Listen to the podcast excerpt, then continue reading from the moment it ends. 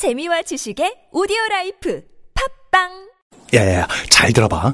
내가 오늘 버스를 탔는데 말이야, 내 앞에 한 명 학생입니다. 두 명 학생입니다. 드디어 내가 딱 찍는데 글쎄, 거북입니까? 어이가 없네. 뻐근한 거북목, 구부정한 어깨, 뒤틀린 골반까지 바디로직 탱크탑과 타이즈로 자세 바로 잡으세요. 남녀노소 누구에게나 좋은 바디로직, 지금 소중한 분께 바른 자세를 선물하세요. 바디로직.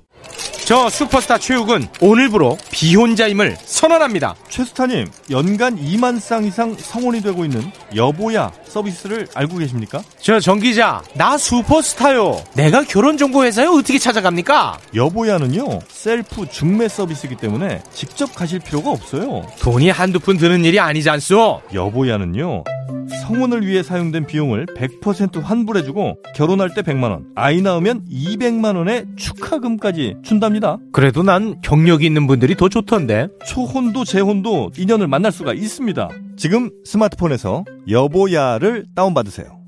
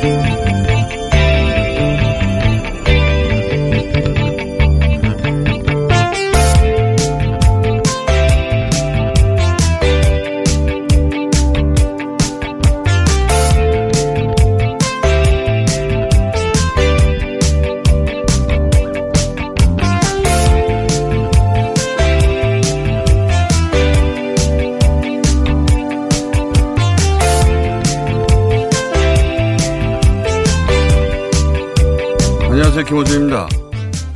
법무장관이 나댈 문제가 아니에요. 이거는 검찰총장이 해야 되고 검사들이 해야 될 일이에요. 나대지 마라. 어제 있었던 국회 대정부 질의에서 신천지에 대한 강제 수사가 필요하다는 추미애 장관의 발언에 미래통합당 장제원 의원이 한 말입니다. 법무부 장관이 개별 사안에 대해 검찰에 지시하지 말라는 거죠. 야당이 장관에게 그런 지적할 수는 있는데, 그럼 그 다음 검찰에 대한 질타가 이어졌어야 하는데 없었습니다. 신천지 압수수색에 대한 찬성 여론이 86%가 넘고, 특히 대구 경북은 95%가 넘는데 왜 보수 여당은 검찰을 압박하지 않죠? 전국 확진자 90%가 대구 경북 지역에 집중돼 있고, 사망자의 90%도 대구 경북 지역이며, 지난 2월 28일 대구 권영진 사장이 신천지 대구교회가 1983명 신도의 명단을 누락했다고 신천지를 고발까지 했는데, 검찰은 어제 압수수색 영장을 두 번째 반려했습니다. 명단 누락의 고의성이 불분명하고 강제 수사보다는 방역이 우선이라는 겁니다. 저는 이 검찰 태도가 이해가 안 갑니다. 방역과 명단 확보가 따로 갑니까? 어떻게 완전한 명단 확보 없이 방역이 끝나죠? 더 이해가 안 가는 건 보수 야당의 태도입니다. 왜 장관 지적만 하고 말죠? 왜 검찰을 압박하지 않죠? 대구 지역은 인구 600명당 1명 비율로 확진되고 있습니다. 수도권은 10만 명당 1명이 안 되는데 600명당 1명. 이 엄청난 감염 비율 앞에서 왜 강제 수사를 주저하는 거죠? 보수 야당은 대구 시민을 보호하지 않는 겁니까? 도무지 이해가 가지 않는다. 김어준 생각이었습니다.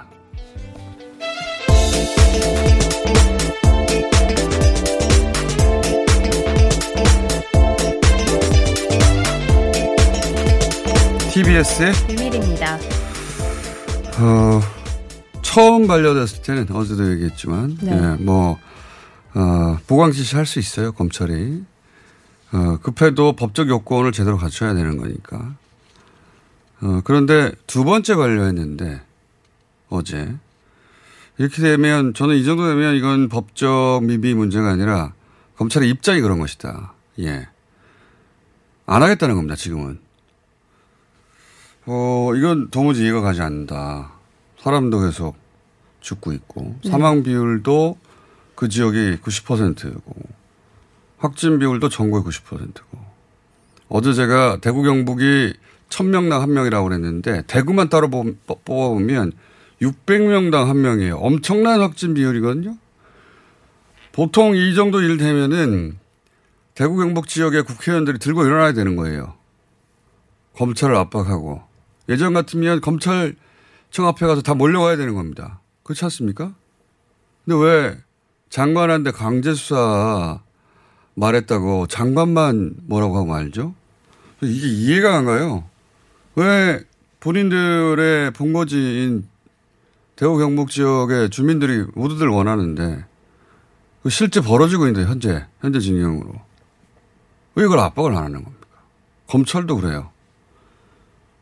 이건 생명과 직결된 것이고, 늦추면 안 되는 거 아닙니까? 대구 경북 지역에, 특히 대구 권영진 시장이, 2000명 가까운 명단이 누락됐다고 했잖아요. 네. 지자체에 요청이 있는 거 아닙니까? 왜 안 하는 거죠? 이걸 설명할 방법을 제가 찾지를 못하겠어요. 그리고 언론 태도도 너무 이상합니다. 그 대구 경북 지역, 특히 대구 지역에 95% 주민이 원하는데 모두 다 원하는 거거든요. 그런데 검찰이 안 하고 있어요. 그러면 보통 다른 정부 부처가 코로나 관련해서 그 지역 주민 95%가 요구하는데 안 하고 있으면 그 정부 부처는 가로가 됐어요, 이미. 마스크 가지고 이렇게 난리잖아요. 마스크 안 낀다고 당장 죽진 않아요. 근데 이걸 안 하느냐. 이걸 안 하는데 왜 언론을 가만히 생중계만 하고 있냐. 법무부 장관이 이렇게 했고, 검찰에서 이렇게 말했고, 생중계만 하고 있어요. 아니, 이해가 안 간다, 도대체. 이 희한한 상황이 벌어지고 있어요. 희한한 상황이. 이게 이해가 가십니까? 언론도 가만히 있고, 보수 야당도 그들의 본거지나 마찬가지인데 가만히 있고, 검찰도 가만히 있고, 지역 주민은 계속 원하고, 사망자는 나오고, 확진자는 늘어나고. 왜 가만히 있죠? 저는 이게 이해가 안 가요. 왜 마스크 얘기만 하고 있냐고요. 희한한 이상한 일이 벌어지고 있어요, 지금. 저는 가만히 지켜보다가 처음에 검찰이 압수수색을 굳이 일부러 안 할 이유는 없어서. 반려는 흔히 있는 일이니까. 그렇게만 생각했는데 두 번째 반려되는 걸 보면서 이건 입장이 그런 건데. 그래서 검찰 입장을 그 정도로 내놓으면 보수 야당이 막 질타해야 돼요. 지금 지역 주민이 다 원하는데 뭐 하고 있냐고. 이해가 안 갑니다. 이해 가십니까? 저도 상식적으로는 이해할 수 없는 거죠. 도무지 이해가 안 가고, 언론의 태도도 이해 안 가고, 검찰도 이해가 안 가고, 보수 야당은 더더욱 이해가 안 갑니다. 납득이 안 된다. 자, 반려 또 됐고요. 예. 네. 장관의 지시가 적절한지에 대해서 이제 비판을 하고 있는데. 그건 비판할 수 있어요. 비판할 수 있고, 야당의 몫이에요. 정보에 대해서 비판할 수 있다. 근데 지금 그게 문제가 아니잖아요. 그건 비판하고, 그러고 나서 이제 검찰에 대해서 그러면 네. 요청하면 되잖아요. 그 화살이 없어요. 어디에 가야 되는지를 다시 한번 생각을 해보면은. 왜 이런 물타기를 하죠? 당장 급한 거는 거기 명단을 확보해서. 왜냐하면 더더욱 급한 것이 이번 일요일 3월 8일이 이제 자가격리돼 있는. 네. 그러니까 유증상자 혹은 확진된 교인들 말고 자가 그냥 격리되어 있는 신천지 교인들 해제됩니다. 이번 일요일 날. 완전한 명단에 확보되지 않았는데 이제 그분들이 모여도 돼요. 해제된다고요.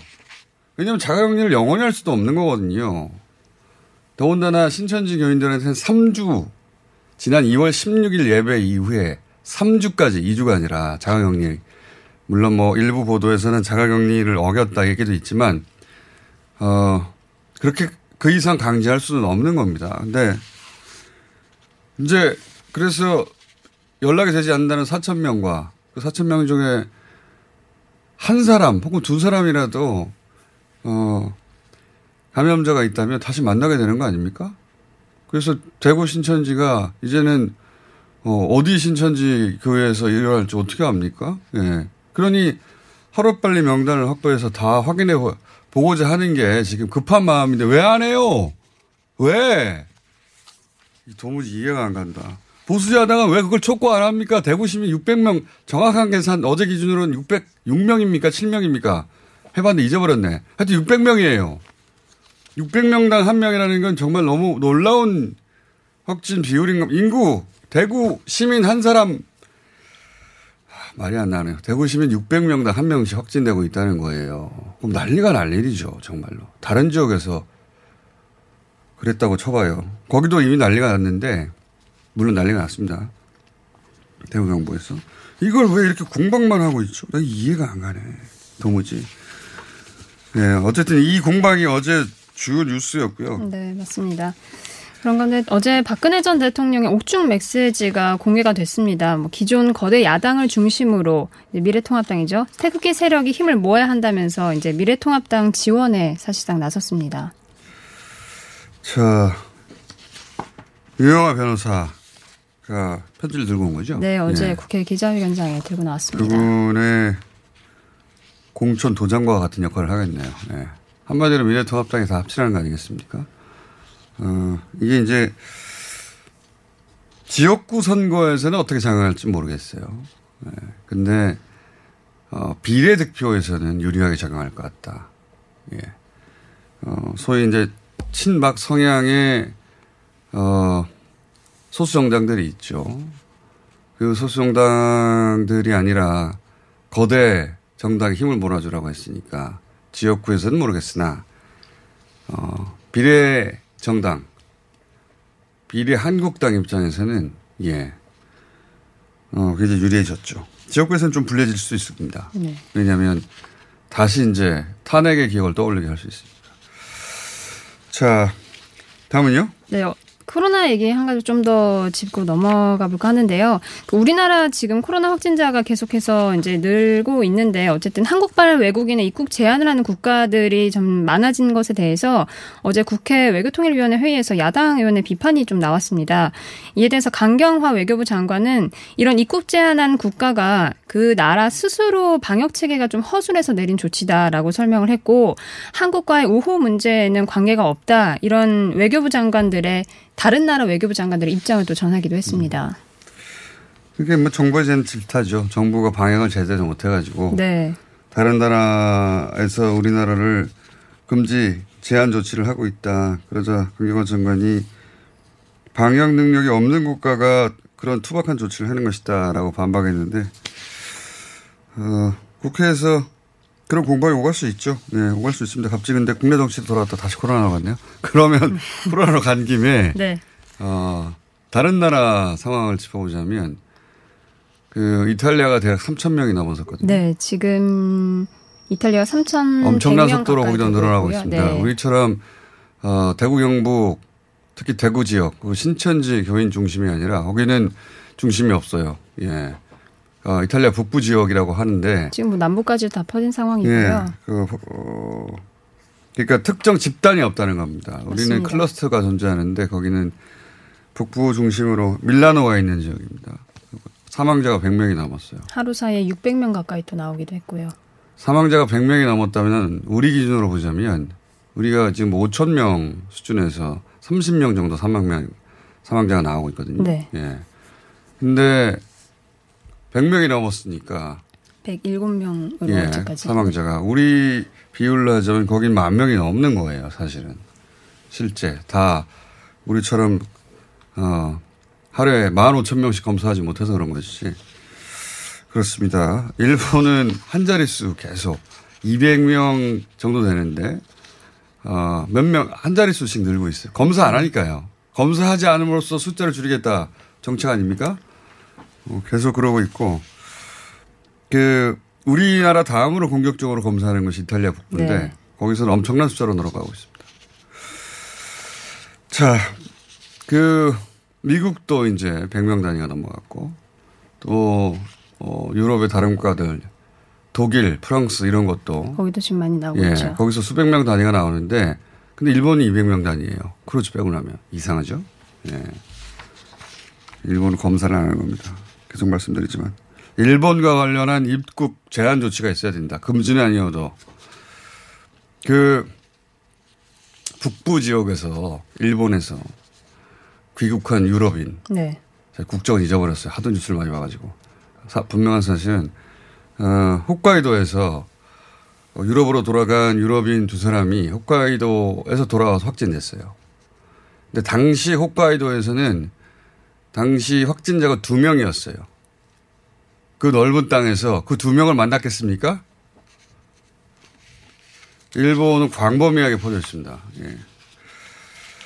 자, 다시 정치로 돌아서 잠깐 짚고 넘어가죠. 네. 예. 선거관리위원회가 미래통합당 서울 광진을 예비후보인 그 오세훈 전 서울시장을 공직선거법 위반 혐의로 검찰에 고발했습니다. 여기는 격전지인데 오세훈 시장한테는 굉장히 불리한 뉴스네요. 자, 알겠습니다. 자, 다음은요. 네, 더불어민주당 공천관리위원회 비례대표 후보 명단을 발표했습니다. 영입 인재. 네. 알겠습니다. 그 정도로 하죠. 명단 48명을 우리가 어떻게 없습니까? 네. 자, 다음은요. 또 미래통합당에서는 이제 바른미래당 출신 임재훈 의원 그리고 통합당 비례대표 김승희 의원이 공천에서 탈락했습니다. 그렇군요. 네. 바른미래당이었다가 세부사당 됐다가 이제 다시 된 건데 네. 공천 갈등이 있겠죠. 자, 그리고 미국에서는 바이든이 역전했네요. 네. 네. 10개 주에서 1위를 기록했습니다. 슈퍼 화요일이라고 한 번에 10개 주 경선을 하고 이 슈퍼 화요일에서 이긴 사람이 대선 후보로 낙점되지 않은 경우는 미국 대통령 선거에서 한 번밖에 없어요. 그만큼 여기서 이긴 사람이 다 이긴다. 왜냐하면 10개가 한꺼번에 벌어지니까. 이번에 좀 다른 것이. 아직은 바이든이 결국 이길 것이라고 확신할 수 없는 것이 그 이전에 바이든이 워낙 성적이 낮았거든요. 근데 이제 사실상 후보 단일화를 했습니다. 네. 부티지지 등등. 블룸버거도 중간차였죠. 예. 우리가 얘기해왔던 그런 초반 돌풍을 일으켰던 후보들이 다 바이든 지지 선언을 했고요. 네. 네. 그래서 표가 바이든에게 갔고 그래서 바이든이 살짝 앞섰습니다. 예.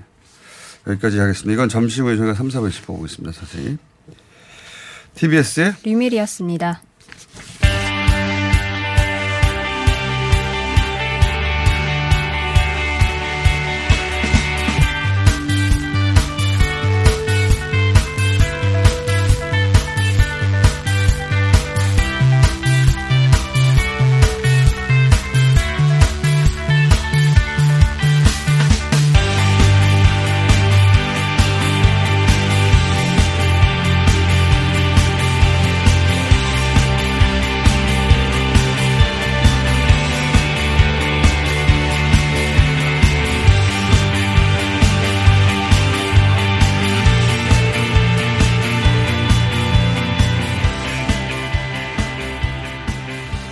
자, 리얼미터. 리얼미터의 김주영입니다. 네. 지난주에 안 나오셨던가? 아, 예. 네. 머리 깎으시고. 아, 예. 머리 네. 좀 짧게 잘랐습니다. 군대 가시는 것 같지. 자, 많은 분들이 또 궁금해합니다. 이런 소위 이제 코로나 전국 아래서 네. 예. 도대체 제주율이 어떻게 변했는지. 네. 어떻습니까? 네, 3월 1주차 주중 동향입니다. 문재인 대통령 지지율이 긍정평가가 전 주간 집계 대비 1.5%포인트 상승한 47.6%가 나왔습니다. 부정평가는 2%포인트 하락한 48.7%로 격차가 1.1%로 오차범위 내로 1주 만에 붙었습니다. 대통령 지지율은 좀 신기한 지점이 있습니다. 사실 네. 코로나 국면은 숫자가 엄청나기 때문에 네. 뭐 마스크 대란이라든가 분명히 대통령 지지율이 대폭락했을 것 같은데 네, 다시 올라왔나요? 맞습니다. 지난 주말과 월요일, 화요일에 지지율이 많이 하락했었는데요. 어제 대통령 지지율이 상당폭 상승하면서 네, 또 만회를 했군요. 네, 코로나19 여론이 부정에서 팽팽으로 갔다가 어제는 이제 긍정으로 바뀌는 대처를 잘하고 있다. 네네네. 네, 그러니까 어제 해리슨 그 주한 대사가 코로나 방역에 대해서 해리스 대사가 한마디 했다고 갑자기 대통령 지지 올랐겠습니까 그렇게? 그 여론조사 기간은 어쩔 수가 없어요. 물어보니까 왜 올랐냐고. 네. 그리고 또 그러니까 이제 이것저것 긁어모으는 거 아닙니까? 그러다 보니까 해리스 대사가 칭찬했다고 올랐을 것 같지는 않지만 여하간 전체적으로 그 코로나 방역 관련해서 정부 당국이 잘 대처하고 있다고 이제 인식이 변해가고 있는 변해가는 와중입니다. 지지율로 이제 분석해 보면요. 네. 희한한 일이네요. 보수층과 30대 경인 지역과 TK 그다음에 학생, 무직, 노동자에서 상승을 주도했습니다. 보수층에서는 3.5%, 30대에서 굉장히 많이 올랐습니다. 이게 마스크 대란 같은 거를 언론에서 일주일 내내 보도했기 때문에 네. 이거 지지율이 대폭락할 수도 있겠다. 왜 거꾸로 이렇게 올라가는 걸까요?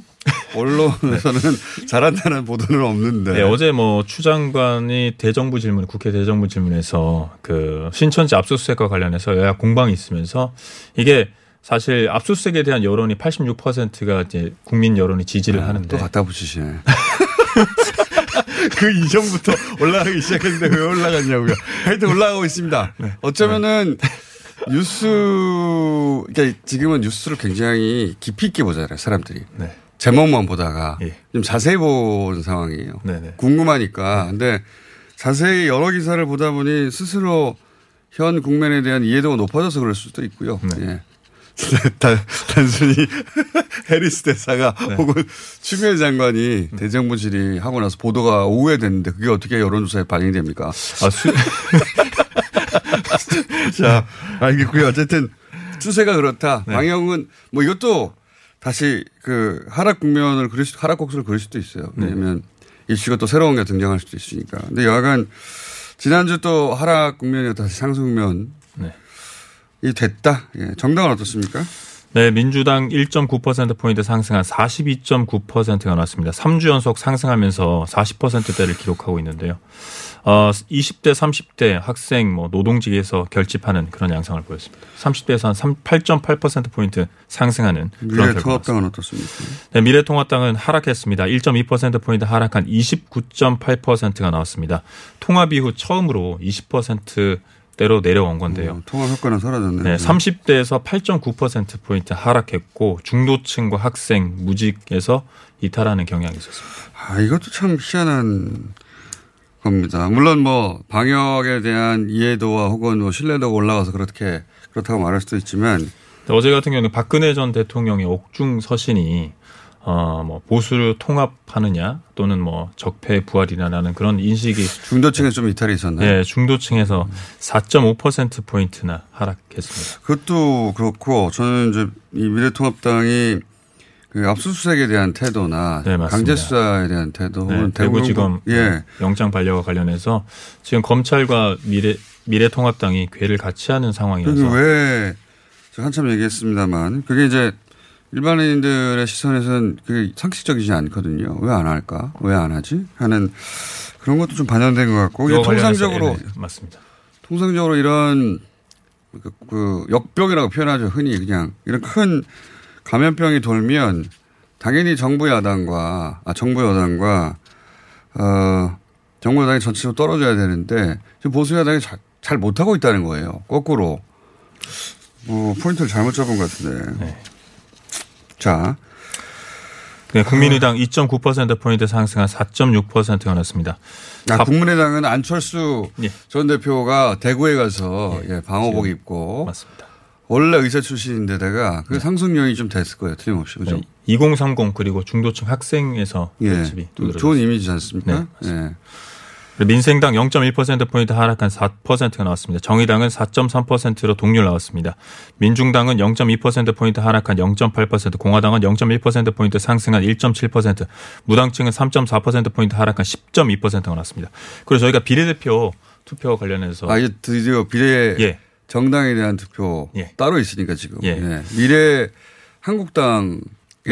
비례정당을 찍겠다는 비율이 얼마나 됩니까? 미래한국당 같은 경우는 27.7%가 나왔습니다. 현재. 민주당은 36.7%가 나왔고요. 그다음에 정의당은 9.1%, 국민당은 6.5%. 정의당이 10%가 안 나왔어요, 아직은? 네, 9.1% 나왔습니다. 그다음 민생당은 4%, 공화당은 1.8%, 민중당은 1.4%, 무당층은 10.2%가 나왔습니다.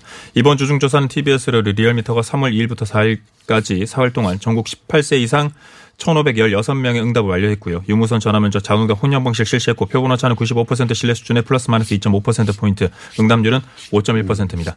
자세한 사항은 리얼미터.net 또는 중앙여론조사심의위원회 홈페이지에서 확인하실 수 있습니다. 왜 이 조사에는 미래통합당이 없냐면 미래통합당 비례를 안 내기로 했어요. 그래서 미래한국당이 대신 여론조사 들어갔고 여기서 좀 헷갈리는 분들이 보수 여권자 중에 있을 겁니다. 네, 맞습니다. 이름이 너무 많이 등장하고 있으니까 요새 미래 통합당 어디 갔지? 통합을 중심으로 기억했을 수도 있잖아요. 어떤 분들은. 미래 통합당이 없네? 라고 선택하지 않았을 수도 있고. 근데 이제 이건 선거에 가까워지면 가까워질수록 그 혼란은 줄어들긴 하겠는데. 어쨌든 비례도 따로, 왜냐하면 지금은 비례를 따로 하거든요. 병리평, 그다음에 준연동제, 선거제 복잡해졌는데 따로 조사를 하기 시작했는데 아직은 미래 통합당의 지지율이 고스란히 다 온 건 아니네요. 예. 네, 다 온 건 아니지만 거의 육박하긴 했습니다. 네, 맞습니다. 왜냐하면은 오늘 기준으로 지금 말씀하신 미래 통합당의 지지율은 29%인데 미래 한국당의 지지율은 27%니까 거의 다 오는 거죠. 네.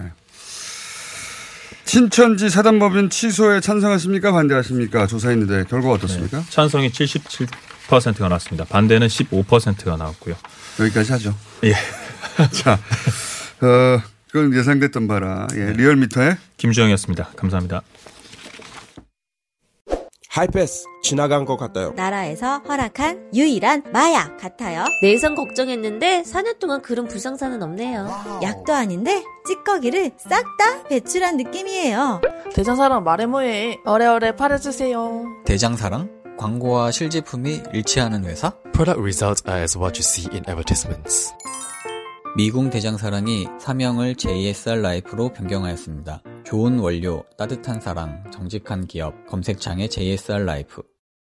박지희씨, 코업이 또 완판됐네? 재구매가 많아서 그런 것 같아요. 먹어보면 아침이 다르다고 하잖아요. 오빠들은 어때? 9가지 멀티비타민에 페루산 마카가 콜라보돼서 그런지 아침 활력이 달라. 코업 진짜 좋아. 나는 먹은 날과 안 먹은 날 차이가 확 나더라고. 코업 안 먹으면 너무 불안해. 팟캐스트 유일 멀티비타민과 페루산 마카의 환상적인 콜라보. 검색창에 코어업 검색하세요.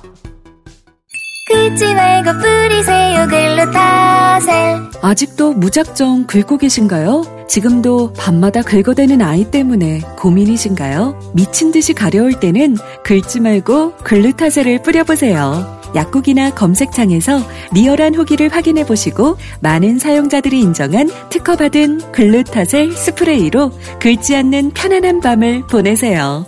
긁지 말고 뿌리세요, 글루타셀. 서울시가 2월부터 폐비닐, 폐페트병 별도 분리배출 요일제를 시범 운영합니다. 단독주택과 상가는 매주 목요일에 폐비닐과 음료, 생수용 투명 폐페트병을 별도 봉투에 각각 배출하시고 아파트 등 공동주택에서는 요일 구분 없이 투명 폐페트병을 별도의 전용 수거함에 분리배출해주세요. 생활 쓰레기는 줄이고 재활용률은 높이는 폐비닐, 폐페트병 별도 분리배출 요일제에 시민 여러분의 많은 참여 바랍니다. 자세한 사항은 120 다산 콜센터로 문의하세요. 이 캠페인은 서울특별시와 함께합니다.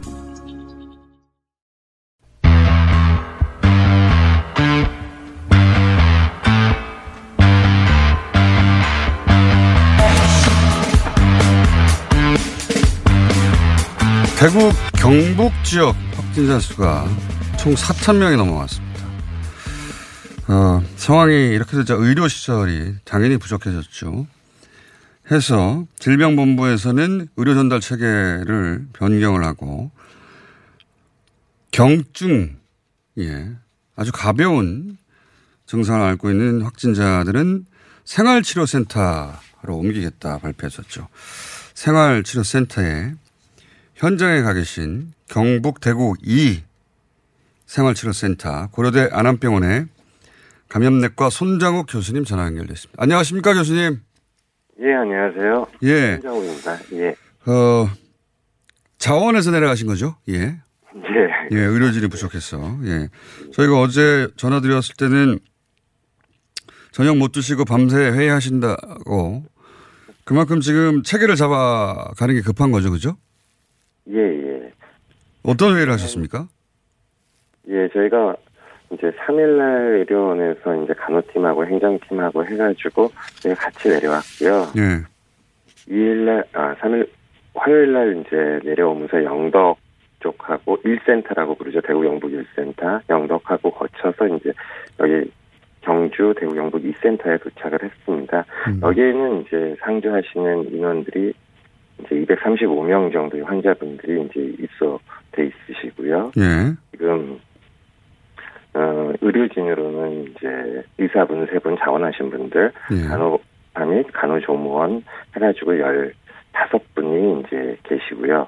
그다음에 그 외에 복지부, 환경부, 대구시청, 행정안전부, 국방부 이쪽으로 해가지고 인력들이 한 70여 명이 계십니다. 그래서 그들이 이제 원래 있던 장소들이 이제 병원이 아니라 콘도미니엄 같은 휴양시설이기 때문에 예. 약간의 병원 체계랑은 틀리기 때문에 그렇겠죠. 환자분들이 이제 여기서 거주하시면서 적절한 치료를 받게끔 하기 위해서 그런 병원 시스템 구조를 갖추는데 좀 어제 같이 노력을 했습니다. 그러니까 우리가 이제 우한 교민들 돌아왔을 때 상황은 다들 기억하니까 예, 예. 그 우한 교민이 돌아와서 병원에 간 게 아니라 정부 연수원 같은 데 들어가지 않았습니까? 마찬가지로 예. 이해하면 되는 거군요. 병원이 아닌데 예, 예, 예. 그렇습니다. 병원이 아닌데 이분들은 워낙 지금 경증이니까 병원이 아니라 예. 예. 근데 지금까지는 의료시설 부족해서 다 집에 있다든가 혹은 경증인데도 병원에 있다든가 하던 분들을 다 일로 옮기는 과정인 거죠, 지금? 지금 대부분 이제 자가격리하셨던 분들. 예, 하시고요. 이제 이분들이 이제 굉장히 불안해 하시잖아요. 자가격리 중에 사망하셨다는 뉴스도 나오고 그렇죠. 하다 보니까. 그리고 또 어디가 불편할 때도 어디가 당장 연락할 때도 별로 그렇죠, 마땅치 그렇죠. 않고 하니까 여기는 의료원 이분들이 이제 상주하는 상태니까 이제 자기가 불편한 것도 호소하고 필요한 처방도 받고 상황에 따라서 여기서 이제 의료진들 상황에 따라서 조금 상태가 악화된다 싶으면 이제 다른 병원으로 전원하는 시스템 또 병원 집에 자가격리 상태에서는 또 병원에 가기가 어려운 상황이시잖아요. 그렇죠. 밖에 나오지 말라고 하니까요. 예. 예. 근데 여기서는 이제 저희가 전화 처방 시스템을 이제 도입해가지고 평소 본인이 다니시던 병원이 있으면 그쪽이랑 연결해가지고 평소 다니시던 약도 받을 수 있게끔 그런 시스템을 구축하고 그렇군요. 있습니다. 그러니까 집과 병원의 중간 정도 되는 것이군요. 이렇게 이해하면 되겠습니다. 그죠? 예. 예, 그렇죠. 예. 그런데 지금 그러면 실제 입소했다고 해야 될까요? 아니면 이쪽으로 옮겨온 분들 200여 분이라고 하셨는데 이분들의 건강 상태는 그러면 대부분 양호한 정도겠네요? 예, 노인분, 그러니까 보통 65세 이상의 이제 조금 위험군으로 분리되잖아요. 그런 예. 분들은 아예 계시지 않으시고요. 기저질환이 좀 안 좋으신 분들도 계시지 않으시고 집에서 이제 자가격리 중이셨던 분들 중에 1인 1실을 원칙으로 하지만 가족분들이 있으시잖아요. 그렇죠. 가족분들. 예. 그런 분들은 2인 1실 내지 4인 1실까지 가족분들은 가족분들끼리 한 방에서 지내실 수 있도록 그래서 그렇게 지금 제공하고 있습니다. 알겠습니다. 그냥 각자 집에 있고 불안하고 만약 아프면 예. 누구한테 말해야 될까 이런 분들 걱정되는 분들을 예. 이 시설에 다 모아서 예. 의료진이 상주하고 그리고 행정 공무원들도 다 상주해서 즉각 대처할 예. 수 있도록 그리고 이제 이분들이 2주 지나면 집으로 돌아가고 그런 거네요. 예, 예. 이쪽에서 이제 검사에서 음성 판정되면은 이제 대구로 돌아가실 수가 있죠. 대구 지역에서 지금 의료 시설이 완전 풀이니까 예. 이렇게 이제 중간 단계 보강 지역을 만든 건데 그럼 지금 생활치료센터는 계속 늘려갈 필요가 있겠습니다, 그죠? 예, 이 병의 특성이 이제 경증이 워낙 많은 질환이다 보니까 예. 그리고 병실은 한정돼 있고, 그래서 저희가 사망률, 치명률이 계속 올라가는 상태라서 그런 분들, 위험군들을 위해서 병실은 이제 좀 그분들을 위한 치료가 돼야 될 것 같고. 그렇죠. 예. 네. 그러니까 그다음에 아주 위험한 분들을 위해서 병실을 비우고 예. 이렇게 예, 그렇죠. 네, 모여서 의사 몇 분이 쭉 모니터링만 해주면 되는 분들은 따로 생활치료센터로 모으고 그런 거죠? 예, 예, 그렇습니다. 예. 알겠습니다. 자, 그 지금 시설이 총 몇 명까지 수용할 수 있습니까? 1, 2, 3 나가는 거 보니까 숫자가 계속 늘어나나 본데? 예, 1이 아마 160명 정도로 알고 있고요. 예. 2센터가 210명, 저희가 235명으로 알고 있습니다. 지금 번호가 몇 번까지 붙었습니까? 몇 개가 3번까지, 예, 1, 2, 3으로 돼 있는 걸로 알고 있습니다. 3번까지만 만들어졌습니까? 예, 예, 저희가 예. 3매에 있고요. 예. 그렇군요. 보니까 그 공무원 연수시설도 있지만 삼성인력개발원처럼 기업들이, 그 사기업들이 가지고 있는 그 연수시설도 내놓기 시작했나 봅니다? 예, 아마 지금 저희가 빌렸던 게 이제 영덕 쪽에 삼성이 인재개발원 쪽을 들렸었는데 거기도 세팅이 됐었고 LG 쪽도 아마 제안을 해가지고 여는 걸로 알고 있습니다. 그렇군요. 대기업들이 자신들이 가지고 있는 뭐 인력개발 시설 예, 예. 예, 그런 시설들도 그분들이 들어가고 이게 이제 좀 자리가 잡히면 좀 숨통이 트이겠습니다, 그죠? 아마 병실 상황이 조금 괜찮아질 것 같습니다. 이쪽에서 하고 자가격리하셨던 분들하고. 그 경증으로 입원해서 계속 병원에 계셨던 분들이 이제 이쪽으로 흡수가 되면은 좀 더 중증이시거나 아니면 기저질환이나 연세가 있으신 분들이 이제 입원 치료를 받으실 수 있으니까 좀 어떻게 보면 의료 전달 체계가 확립될 수 있을 그런 계기가 되는 것 같습니다. 이렇게 의료 전달 체계를 변화하는 게 마지막 질문인데 잘한 게 맞는 거죠? 전문가로서? 저희 같은 경우는 이제 제 생각에는 한 달 전부터 미리 준비를 했어야 되지 않았나. 오히려 훨씬 더 일찍 하는 게 나을 뻔했다. 아니요. 그때부터 이거를 해가지고 준비를 하자라고 말을 했던 사람이, 생각했던 사람이 돼서요. 본인은. 필요한 거. 예. 예. 왜냐하면 병원 시설은 한계가 있고 그렇죠. 병원 시설에서 병증 환자를 본다는 거는 상당히 어떻게 보면 자원의 낭비라고 볼 수 있는 예. 부분들이 있어서 그렇습니다. 예. 알겠습니다. 오늘 말씀 잘 들었습니다. 감사합니다. 예, 감사합니다. 네, 생활치료센터가 어떤 곳인지 알아봤습니다. 대구 경북 지역의 자원에서 내려가 계신 고려대 안암병원의 손장욱 교수였습니다.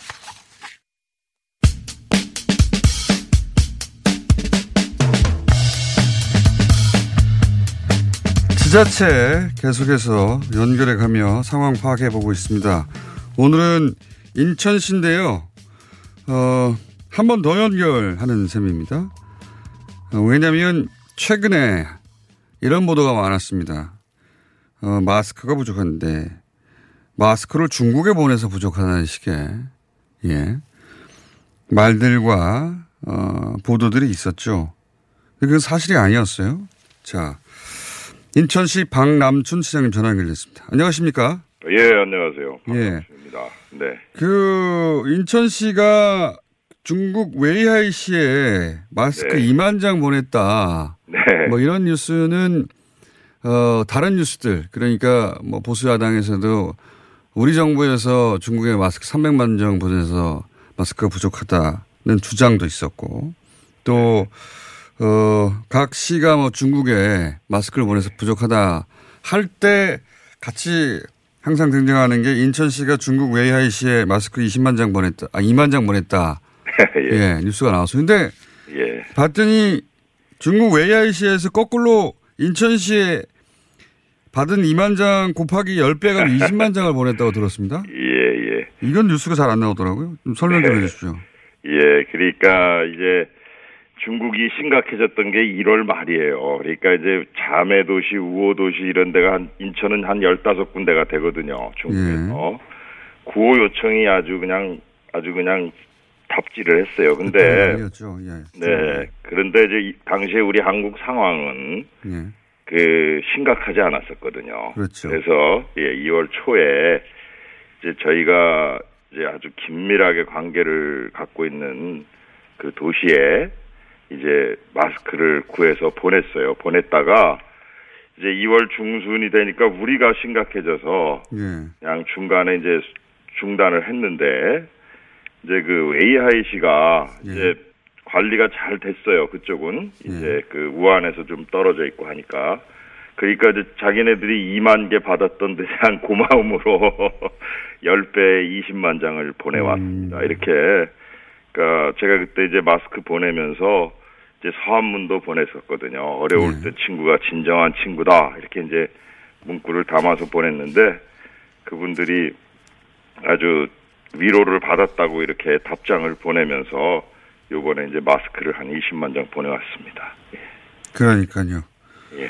그렇게 지금 뭐 중국에 마스크 가서 부족하다는 이런 얘기를 할 게 아니라 어려울 때 도와주고 다시 이쪽이 어려울 때 덮고 뭐 그런 거 아니겠습니까 사실. 예. 그런 얘기 해야 되는 건데. 네. 근데 이 외야이시에서 그래서 인천에서 받은 2만 장 곱하기 10배 가지고 20만 장의 마스크를 보냈다. 물론 20만 장도 지금 부족합니다. 부족하긴 하는데. 예. 이런 뉴스는 잘 안 나와서 굳이 저희가. 예. 뭐 상해에서도 50만 장을 보냈다. 따로 찾아보면 조그맣게 뉴스가 나와요. 예. 근데 이제 널리 알려야 되는 거 아닌가요? 부족하다. 네. 중국에 보내서 부족하다가 아니라 중국 개별 도시에서 오히려 마스크를 보내주고 있다. 이런 뉴스가 사실 팩트 체크인데. 네, 그렇습니다. 이게 사실이고 그러니까 이게 어려운 일 당했을 때 그리고 이제 요번에 이제 그 마스크를 보내면서 그 서한문에다가 이런 글귀를 담아왔더라고요. 그러니까 도불원인 임무이국 이렇게 보냈던데, 그러니까 돈은 사람과 멀리 있지 않고 사람은 나라에 따라 다르지 않다 이러면서 아주 동병상련하고 우정의 뜻을 잘 보내왔더라고요. 그래서 이게 평상시 진짜 어려울 때 그에 대야 또 우리가 경제 교류나 문화 교류나 서로 국제 협력이나 이런 게 잘 이루어질 수 있다고 생각합니다. 예. 알겠습니다. 예. 그 양쪽 모두 코로나 관련해서 그 뭐랄까 일종의 노하우를 쌓아가고 있는 와중인데, 네. 당국 입장에서 그런 정보 결혼은 없습니까? 마스크 외에? 그러니까 현재 뭐 지금 단계에서는 없지만 이제 이 상황이 끝나면 그 어떻게 이제 방역을 했는지 노하우나 이런 경험들을 공유하고 함께 연구할 수 있을 거라 생각하고요. 현재 우리 웨이아이 같은 경우는 비행기로 50분밖에 안 걸리는 도시예요. 제일 그러니까 가까운 도시죠. 인천에서. 예, 그래서 한중 이제 FTA 관련해서도 지방 경제 협력을 해라 그래가지고 오히려 웨이아이시의 그 컨테이너나 이런 거는 현재 상하이로 내려가서 싣거든요. 그게 차라리 인천으로 와서 이렇게 가면 훨씬 더 비용도 절감되고 한다고 이제 관세 장벽이나 이런 거 좀 없애는 이런 복합 물류 운송 그 시스템 이런 거를 좀 잘해보자 이런 요구가 있었어요. 작년부터. 네. 그래서 이제 그런 것들 그런 분야들에 관해서도 이제 활발히 논의하고 경제적 그 교류를 통한 상호 이익을 도모할 수 있을 거라 이렇게 생각합니다. 알겠습니다. 경제협력은 다음 기회에 다시 여쭤보겠습니다. 네. 오늘 여기까지 하겠습니다. 감사합니다. 예, 고맙습니다. 인천시 박남춘 시장이었습니다. 이어서 신천지 사실상의 본부가 있는 곳이죠. 과천시 가보겠습니다. 김종천 시장 연결되어 있습니다. 안녕하세요, 시장님. 예, 안녕하세요, 공장장님. 반갑습니다. 네. 예. 총회 본부가 과천에 있죠. 예, 그렇습니다. 지금 과천의 상황은 어떻습니까? 검사 결과라든가. 예. 그 대구 교회에 다녀온 그 신천지 신도가 그 과천시의 그 신천지 교회에서 2월 16일 날 예배를 본 것을 확인했습니다. 그래서 저희가 신천지 총회 본부로부터 그 확진자가 예배 참석한 2월 16일 예배 참석자 명단을 요청을 해서 1,033명의 명단을 받았는데요. 그중에서 과천 관내 신도가 1,005명이었습니다. 그래서 과천시가 공무원 40명이 이제 그 콜센터를 설치하고 공무원 40명이 이제 신도 전체에 대해서 그날 예배를 참석한 신도 전부에 대해서 조사를 했습니다. 그래서 확진자가 참석했던 2월 16일 12시 예배에 참석한 신도 514명에 대해서 저희가 그 보건소의 선별 진료소를 통해서 저희가 그 전체 검사를 했고요. 그래서 예, 전체 검사를 실시했고 그 중에서 세 분이 이제 확진 판정을 받았고요. 나머지 분들은 음성 판정을 받았습니다. 다른 시간대에 참석한 신도분들에 대해서는 저희가 이제 능동 감시자로 분류를 해서 지금 공무원분들이 모니터링을 하고 계십니다. 그렇군요. 그 과천시가 신천지에 총회본부가 있어가지고. 예. 거꾸로죠. 죄송합니다. 신천지가 과천시에 총회본부가 있어가지고. 예. 그, 많이들 주목한 도시인데, 현재 그러니까 확진자 3명이 나왔고, 3명은 모두 신천지 교인이고. 네네, 그렇죠. 지역사회 감염은 아직은 확인되지 않고 있는 거네요. 다행히. 예, 아직까지는 뭐 다행스럽습니다만은, 정확하게는 사실은 과천 시민인 신자가 3명이고, 예. 그날 예배에 참석했던 신천지 교회 신자 중에서는 총 7명이 지금 발생한 것으로 확인됩니다. 뭐 서초구, 동작구, 안양시, 인천시까지 해서요. 근데 과천 시민은 그 중에 이제 3명이었던 거죠. 아, 그렇군요. 네네. 자, 상황은 알았고요. 그런데 이제 다른 지자체들이. 예. 굉장히 이제 곤욕을 치르고 있는 것이 명단이 자체 파악과 상이하다든가 혹은 뭐 시설이 제대로 파악이 안 된다든가 혹은 연락처는 확보했는데 연락을 안 받고 어디인지 모른다든가. 네. 이런 경우가 지자체별로 다수 발생해가지고 곤욕스러워 하는데, 과천은 어떻습니까? 과천시도 처음에 명단을 받아서 이제 신천지 본부와 또 과천의 집파 담당자에게 시가 전화조사를 하고 검사를 할 때 최대한 협조를 하도록 신자들에게 요구를 해라, 미리 좀 당부를 해라라고 요청을 하고 조사를 했고요. 대부분의 신천지 신자분들이 아마 본인들 건강이 아마 또 우려되는 면도 있었고, 또 교회 쪽에서 이렇게 미리 얘기를 해서 이제 아마 대체로는 사실은 이제 검사나 조사에 잘 응했는데. 과천은 그랬군요. 검사를 안 하겠다고 하거나, 이제 증세가 있다라고 얘기를 하시면서 검사를 안 하겠다고 하시거나, 또는 연락이 안 되는 분이 계셨었습니다. 예. 그래서 그분들에 대해서는 저희가 3월 1일자로 저희가 이제 브리핑을 실시할 때 그렇게 검사를 안 하겠다고 하거나 또 연락이 안 되는 분이 2분 정도 계셨는데 저희가 그 이후에 지속적으로 또 설득을 하고 또 추적을 해서요. 그분들 모두 2분 다 검사를 했고 음성 판정을 받았습니다. 그렇군요. 예, 그렇습니다. 본부가 있어서, 외부에서도 저기는 어떻게 될 건지 궁금해들하고 그리고 과천 시민들도 본부가 있다고 하니까 걱정들이 많으셨을 것 같은데 적어도 과천에서는 매우 협조가 잘 이루어졌다고 볼 수 있네요, 그죠? 상대적으로. 글쎄요. 네, 아마 저희가 이제 아직도 걱정이 남으셨습니까?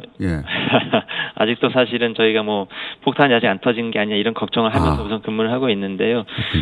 신천지 교회본부가 과천에 있다 보니까 모르겠습니다. 뭐 과천시의 요구를 좀 이렇게 무겁게 받아들이는 면이 있지 않을까 그런 생각도 들고요. 그렇군요. 아까 말씀드린 것처럼 한편은 이제 저희가 과천교회에서 대구에 다녀온 확진자가 있다는 게 확인되고 나서 저희가 이제 뭐 페이스북을 통해서나 이렇게 검사를 좀 받으러 오시고 보건소에 상담을 받으시라 이렇게 요청을 저희가 했을 때 신자분들이 먼저 본인들이 아마 건강이 걱정이 돼서 이렇게 또 연락을 또 하시고 그랬었거든요. 그래서 그런 측면도 아마 좀 그런 측면도 좀 있는 것 같습니다. 알겠습니다. 그럼에도 불구하고 아직 안심할 때는 이래다 긴장을 계속 유지하고 계신 것 같습니다. 예, 그렇습니다. 오늘 여기까지 듣겠습니다. 감사합니다.